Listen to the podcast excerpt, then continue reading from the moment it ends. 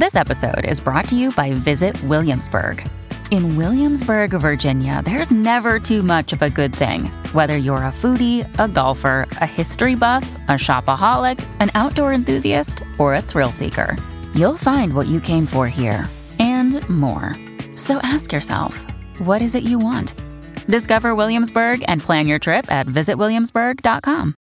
Hello, everybody. This is Marshall Poe. I'm the editor of the New Books Network. NBN listeners like to read books and buy them. So we thought we'd tell you that right now, our friends at Princeton University Press are having a remarkable site wide sale. You can get 50% off books, including ebooks and audiobooks, with the code 50, F I F T Y, at checkout until May 31. You can save some real money on Princeton University Press books. I encourage you to go there and check it out. Welcome to the New Books Network. Hello and welcome back to the Indian Religions podcast on the New Books Network. I'm your host, Dr. Raj Balkaran, and today I have the pleasure of speaking with Dr. James D. Reich, who is assistant professor at the Department of Philosophy and Religious Studies at Pace University. We'll be speaking on his brand new OUP 2021 book, To Savor the Meaning The Theology of Literary Motions in Medieval Kashmir. James, welcome to the podcast. Thanks for having me, Raj. I'm flattered to be here. Great to have you. Now, the subtitle of your book, The Theology of Literary Emotions in Medieval Kashmir. Let's start with the last part of that. medieval Kashmir. What on earth is going on in medieval Kashmir, and, and, and what are you studying, or who are you studying as part of your, your work? Okay, so medieval Kashmir, it's not a um, strictly technical definition. It's not like I have some kind of um, you know dates where it's like I between this year and this year, but medieval Kashmir generally encompasses something from let's say the 9th century to um, about the year 1225. Um, in Kashmir, which is the, the f- very far northern part of India, um, as I'm sure many listeners know.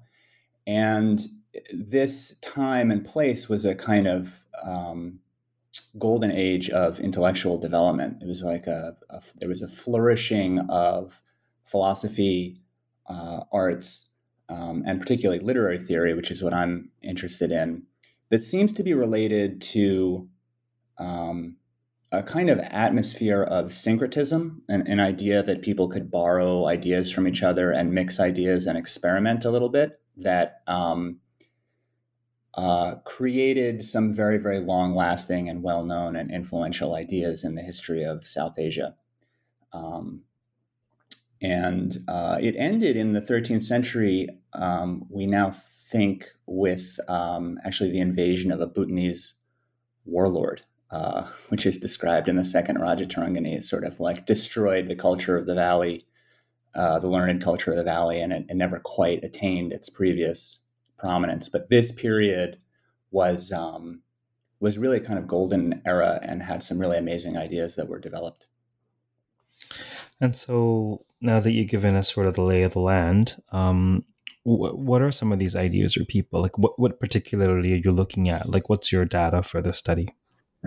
Well, my book um, is looking at literary theory, at people who are trying to understand um, how it is that poetry communicates emotions and why that's valuable, what that does to us, why it's valuable, why we like it, why we should keep doing it. Um, I tell the story basically of three literary theorists.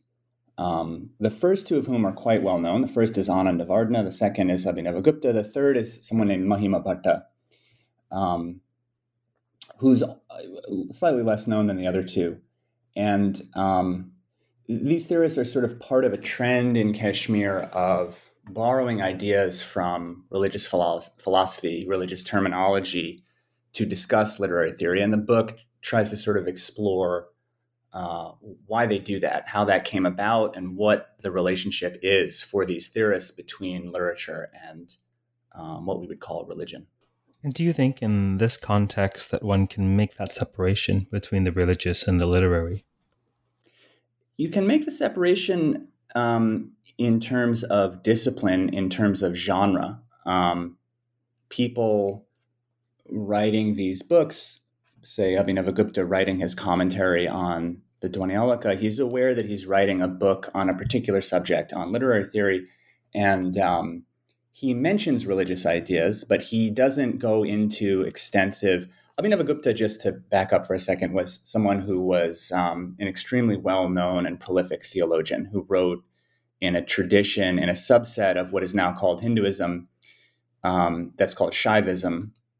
And he's someone who spent most of his life writing really, really detailed theological treatises and philosophical, philosophical theological treatises.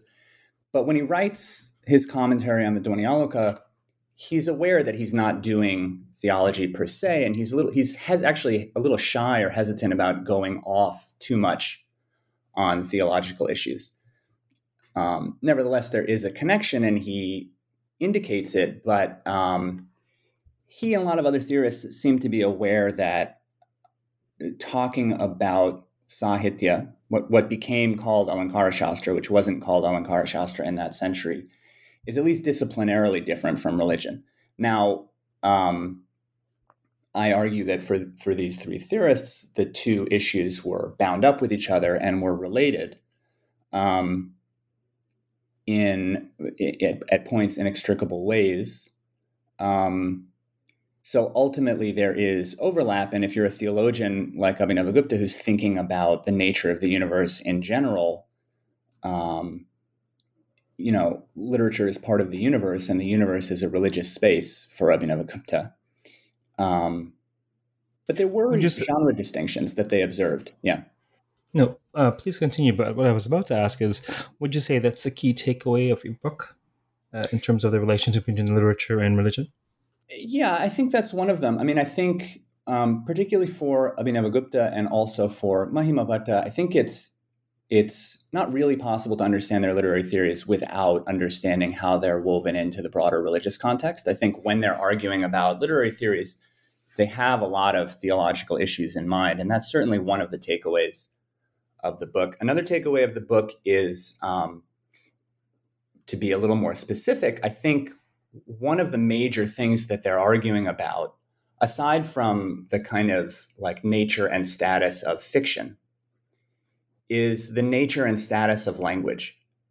And I think one of the big, one of the key theological issues for these people in this century is um, what exactly is language and how does it relate to uh, God or the ultimate? Well, that's very much um, a question of what's real, right? What's Maya? What's real? Or how do we navigate or, or relate to or, or describe what's real? Yeah. What is the status of apparent reality?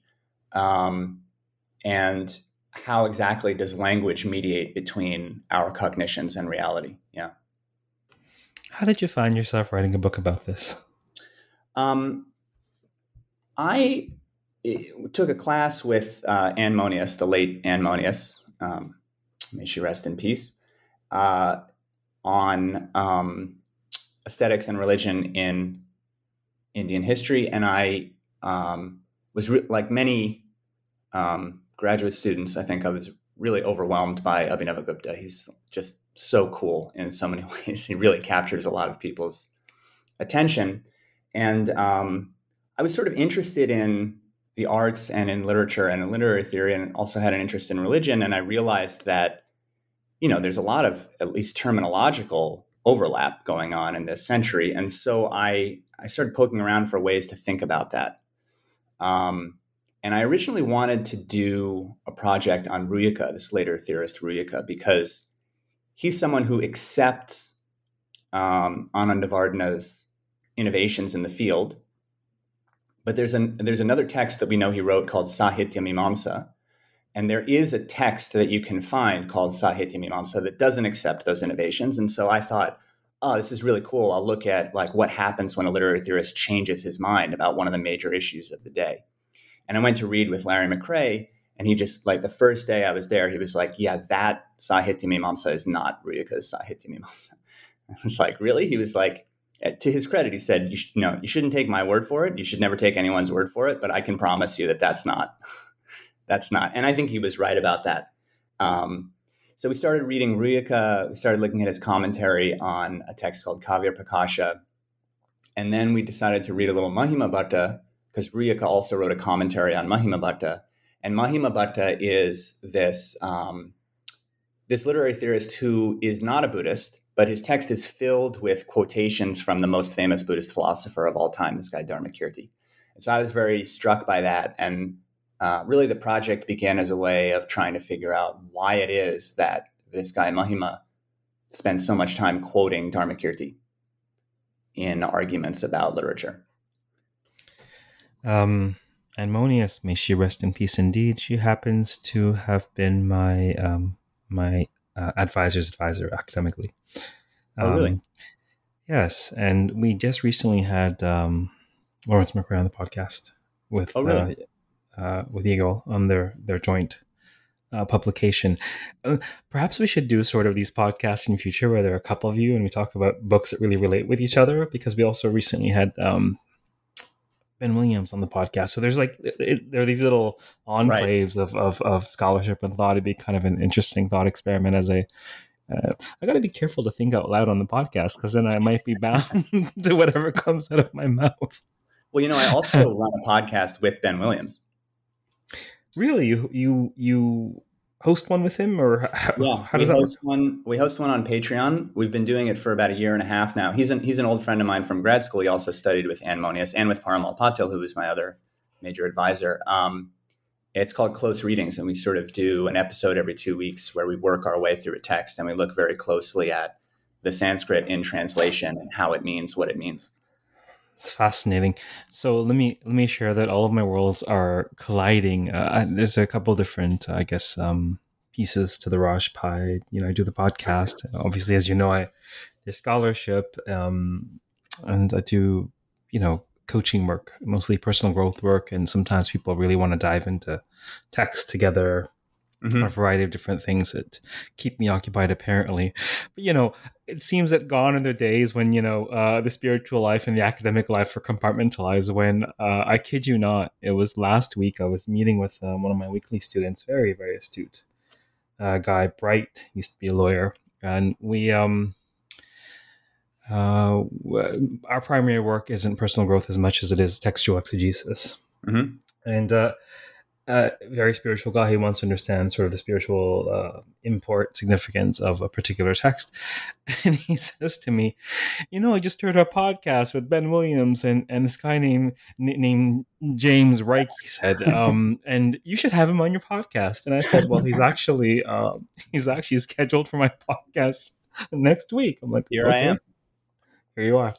Um, strange but true. Um, that's very funny yeah, it is funny. It's so funny. I forgot what I was going to ask you next. Oh, what surprised you most about this work? Like, what are you? Did you kind of when you discovered this train of thought or Mahimabhatta, did you kind of have a hunch as to where this was going, or or or, you, or did something really throw you for a loop about you ended up finding? I had a hunch where it was going because I had done some work on Abhinavagupta and I had a kind of clear understanding of Abhinavagupta's stuff. Um, not to get too much into the weeds, but Abhinavagupta is really interested in um, an older theologian and grammarian named Bhartrhari. Bhartrhari had been incorporated into his tradition of Shaivism, um, probably against the wishes of previous people in that lineage who did not like Bhartrhari. And um, Raffaele Torella has argued that that happens because they need to argue against Buddhists because Bhartrhari represents a kind of inverse metaphysics and theology from Buddhism. So the fact that Mahimabhatta spends so much time quoting Buddhists, I thought might have something to do with that, and I still do think that. Um, in terms of what surprised me, you know, this might be a more a little bit more of a humorous story, but like as I read more and more of Mahimabhatta, um, I wasn't as compelled by his literary theory. His literary theory is very dry, very literal minded. Um, he proposes a lot of emendations to verse classical verses that I think actually make the verses not as good or are, are not um, as interesting.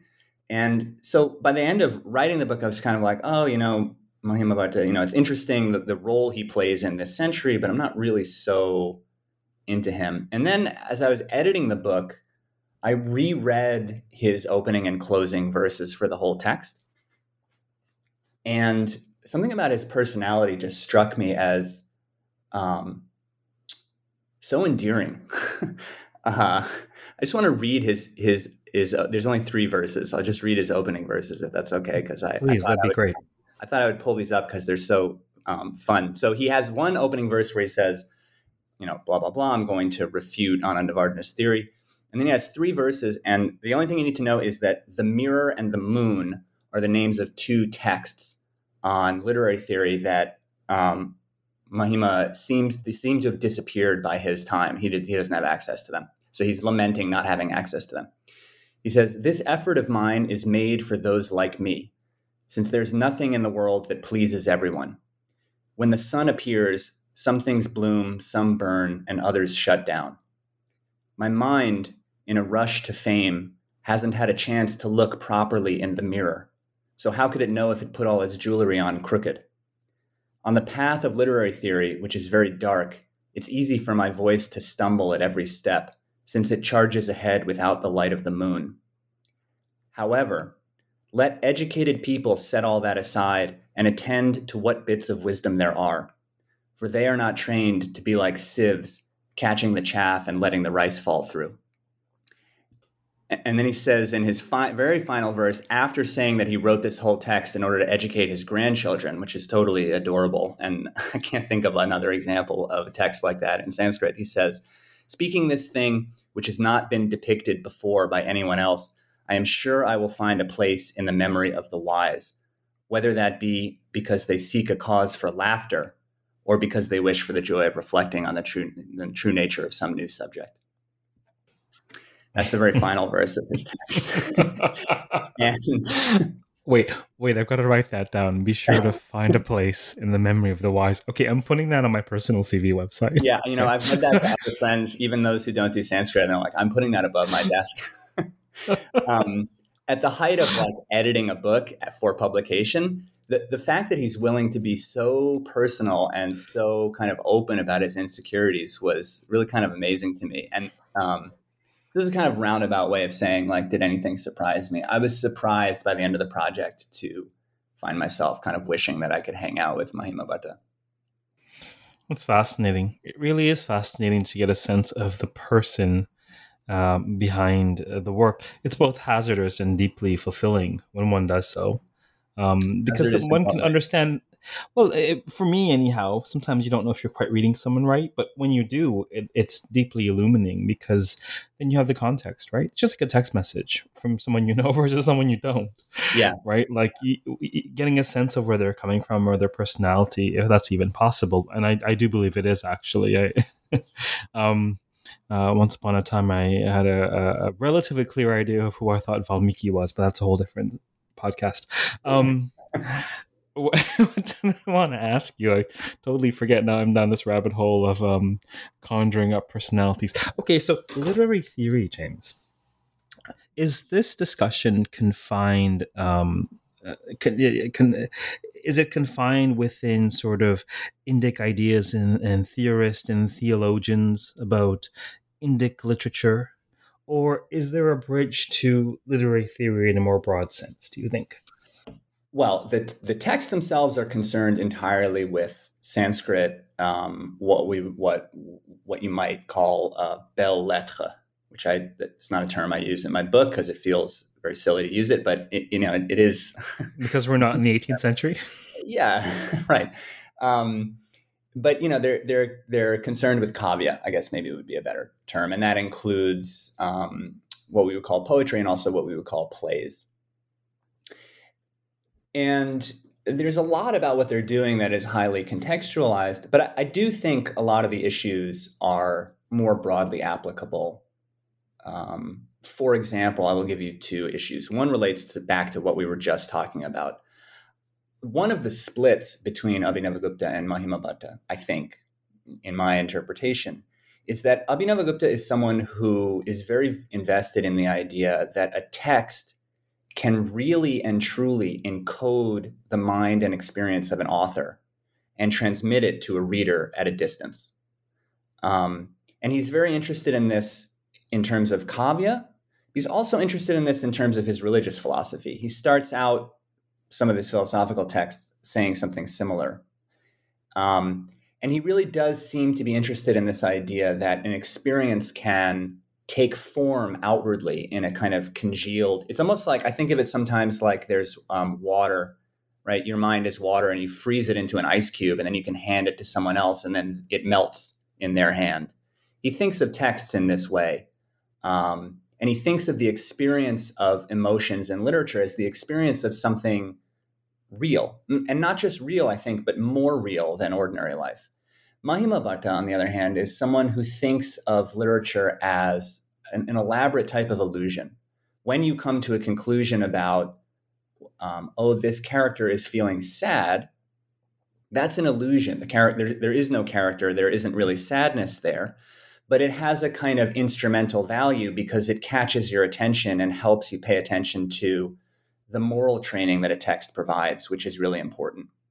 And um, so in other words, he's very much in the um, literature's the sugarcoating on bitter medicine kind of thing. That that uh, princes, there's a lot in the background about educating princes, and you get the feeling that like in aristocratic context where this prince is going to inherit the kingdom no matter who he is or what he's like. There's a lot of anxiety about these like completely idiot, fail son, selfish princes who like we have to figure out how to turn them into real adults because they're going to run the kingdom.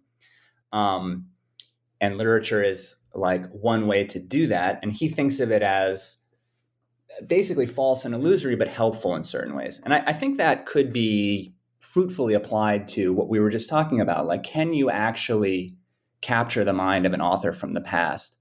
Or are you always going to be um, kind of experiencing something that's not really there but maybe useful for various purposes? Um, the other way that it that it might uh, relate to contemporary stuff is this issue of moral training. Like, what does it really mean for literature to be morally valuable? Um, for Abhinavagupta, for reasons I argue in the book, and I'm, I'm getting some of this from, I have to give a shout out to um, Daniele Cuneo and also Guy Levitt, who kind of pioneered the study of this stuff. Um, Abhinavagupta thinks that literature is morally valuable because it trains you to have the right sort of emotions at the right time with respect to the right things. That there's that emotions are a very important part of moral life, and taking pleasure or displeasure in the right sort of stuff is part of what it is to be um, a moral person, and that that's what literature does for us. Someone like um, Mahima Bhatta has le- a less high esteem of emotions. I think he thinks of them as something we're very interested in but not necessarily valuable in and of themselves. Um, and he has this kind of pedagogical approach where, like, uh, you use emotions to keep people's attention while you're telling them stuff, but there's the the atten- the emotion and the stuff you're telling them are separate. Um, and those are, I think, two different ways of approaching lots of different things in contemporary life. And we can think about literature that way. You can think about um, something like you know children's movies or children's TV and the kinds of arguments we have about what that what those do to children and are they training them in the right way. You can think about pedagogy. Like I, I find Abhinavagupta's theory to be more congenial, a more congenial way of thinking about literature. I'd rather think of literature that way. But Mahima Bhatta's ideas, I've realized over the years, are are quite good as a pedagogical technique. And, I, and in the classroom, as a teacher, I actually find myself doing that sort of stuff a lot you know like i don't i don't necessarily think in the classroom that jokes are so important in and of themselves. There's nothing like really in a deep sense pedagogically or morally useful about students laughing. But I, if i see the students attention flagging i will tell a joke right? Or i'll tell jokes as a way of like building a bond between us so that they have more of an understanding of what i want to say. But the jokes are kind of it's not not exactly instrumental. I mean, I'm not like a sociopath who's just completely alienated from my students and just manipulating them into laughing. But I have a kind of like um, I'm aware when I'm teaching that I need to I need to sugarcoat things a little bit, you know. Um, yeah, yeah, definitely. Those two those two poles I think are definitely relevant outside the realm of Sanskrit literature. Yeah, those two poles come up a lot in how I perceive other people in works and reality in general. You know, um, whether I'm working with someone one on one or trying to conjure up the, the, personality of someone long gone, they're you know we're all unique and without question, and we live in you know unique times. Um, but there are certain um, there are certain discernible patterns of human behavior, and one of them to overly simplify is well is someone primarily a thinking type or a feeling type we, we all do both obviously but without question, the vast majority of people will be one over the other. Yeah. And so, um, or let's just say you have these two faculties, thinking and feeling. You know, the the critical thinking is important. Uh, uh um, it may not always be the most soulful or applicable to the human experience insofar as people are moved by emotions. And when people do read works of literature that seem to understand them better than anybody they've ever met, that's a very powerful experience. It's an emotional yeah. experience, or moments of awe, or moments of joy, or moments of of what have you. And there seems to be this sort of um, emotional mind and this intellectual mind, and I think those two pull. That's how it. That's how I'm yeah. hearing what you're saying, anyhow. Yeah, I mean, I I I, I do think that emotions are um, an inextricable part of the moral life. Like I think, you know, for example, think about you know being married to someone or having a friend and and them saying like you know i could murder a baby if i felt like it. I've just decided for rational reasons that it's not the right thing to do. That's not really someone you'd want to be close to right? You don't want someone who's just decided rationally that they couldn't do this evil thing. You want someone who actually feel would feel disgusted like would be unable emotionally to go through with it right well we have um in justice, one can argue that uh, our conceptions of justice are by and large attributed to our circumstances and conditioning. I don't entirely buy that because no matter how young someone is, you you go and you smack them upside the head, and they're kind of like, "What the hell do that for?" You know, right. we have this sense of you know, so so so justice or a sense of justice, it's a visceral, right? It's it's it's not intellectual.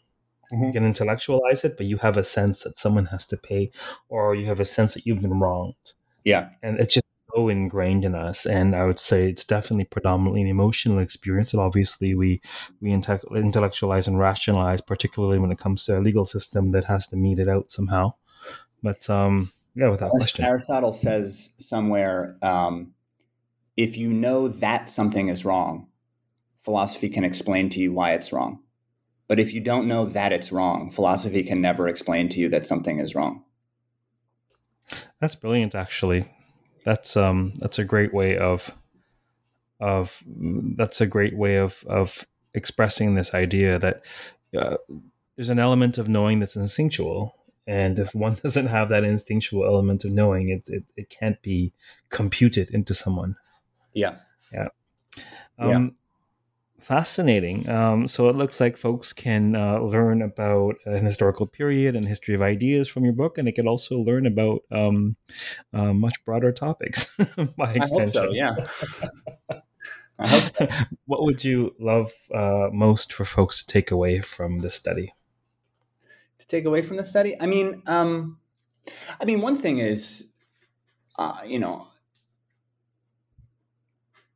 just a kind of appreciation for the depth of, of thought and analysis that happened in this time and place that I would say for the average American is um, very foreign and they don't know much about it. And there, there are obviously exceptions in the United States, but I mean, generally speaking, people don't know much about this time and place. And, you know, I would like people overall to just think like, wow, this, there was some amazing and profound thinking that happened in this time period that, um, that we can learn something from. Um, I also think, you know, an, another takeaway, you know, for someone who's not necessarily interested in the history of South Asia per se, some deeper attention to what we're talking about when we talk about literature, because like these these kinds of issues I find come up in lots of different ways outside of Sanskrit outside of South Asia. So if if you ask an average person on the street, like, do you think it's important for kids to read books, or do you think it's important for a kid to read this kind of book and not that kind of book? Most people would say yes, and if pressed, they'd be able to give you some answer. And that answer, I think, would encode a lot of deeper values about the world and about human life. and you know, you could think like, oh, literature is just kind of for fun, or maybe it helps you like read better, or it's a way to pass the time. But you know, for a lot of people in a lot of deep ways, I think, even in an inchoate way, um, art and poetry encodes a lot of really, really deep values, and those are often tied up in in in in, in in really interesting ways with things that we would call religion or that we would not want to call religion but can be shown to be religious or religiously derived in certain ways. Um, well, well the connection between literature what we think of as literature and religious ideas i mean it's it's immeasurable and it's covert. It's why um, in south asia uh, just as most cultures i mean religious ideas are perpetuated how? Through narrative right? Yeah. I mean, oh, right. Uh, the, the um, uh, think of Northrop Frye. Think of, I mean, uh, think of the significance of the Mahabharata for everything that comes mm-hmm. after it. It's sort of that connection. Um, so, and also the other thought that comes to mind is, you know, we we do a lot of um, googling and we do a lot of reading to uh, to for content to put more stuff in our mind. Yeah. Um, literature actually changes the vessel it's not just putting something in your mind, it's person formation in many ways. Right. I think that's why it's so memorable. And that's also why you read a great book five times and you you relate to it differently the fifth time. Yeah. Yeah. You learn something more because it, it relates to the very uh, the human experience, right? In some way, it's not just data, right? Yeah, yeah, yeah. It's not just data. Although you know, I I think for Mahima, it, it kind of is. Like I think it, it kind of he does think of literature as a kind of delivery mechanism. He thinks of language as a kind. So mm. this is another. Okay, but I thought you were Team Abhinavagupta. I am Team Abhinavagupta. Yes, I am Team Abhinavagupta. um, but this relates to a deeper issue about language. Uh, because Mahima thinks of literature as just a delivery mechanism for ideas, right? That you you could have learned another way, except you're too easily distracted. So literature helps you pay attention while you're learning it. But he also thinks of language as a tool for conveying ideas. He comp- and, he, and and this is very different from someone like Abhinavagupta who thinks of language as um, at the very heart of the nature of reality. Language, what we are using right now when we speak, derives from a kind of like linguistic seed that is right in the very heart of what we would call God. Um, so well, language goes all the way up, and those those two, di- you know, um, those are two very different ways of thinking about language, and they cash out as different ways of thinking about literature. One seems to be much more aligned with uh, religious philosophical ideas of ancient India in terms of the divinization of sound, in terms of sound being essential in some sense, rather than merely a vehicle for um, meaning. Well, I think uh, yes, uh, but I think that Mahima also has a religious background for his instrumentalization of language. Like, for example, there's this older philosopher, um, Somananda in Kashmir, who also had this idea that language is a kind of a tool.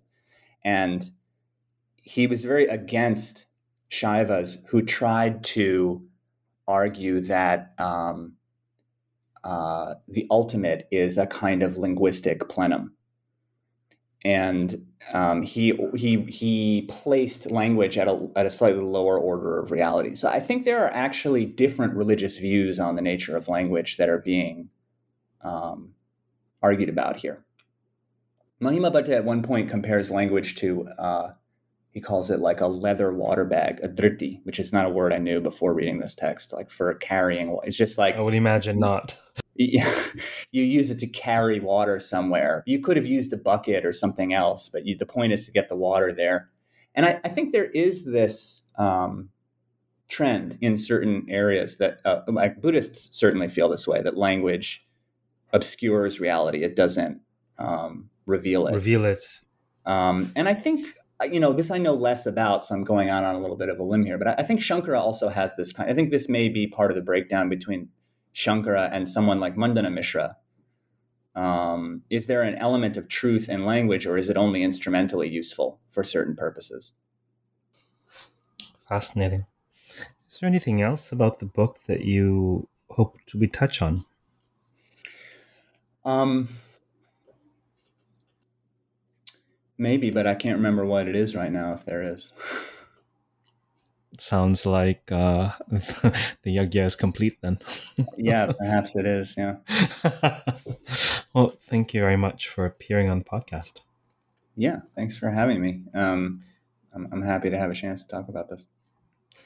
Yeah, so for those of you listening out there in the timeless time of podcast land, we've been speaking with Dr. James D. Reich of Pace University on his brand new 2021 OUP publication to savor the meaning, the theology of literary emotions in medieval Kashmir. Until next time, stay safe, stay sane, and keep contemplating the utility and power of language. Take care.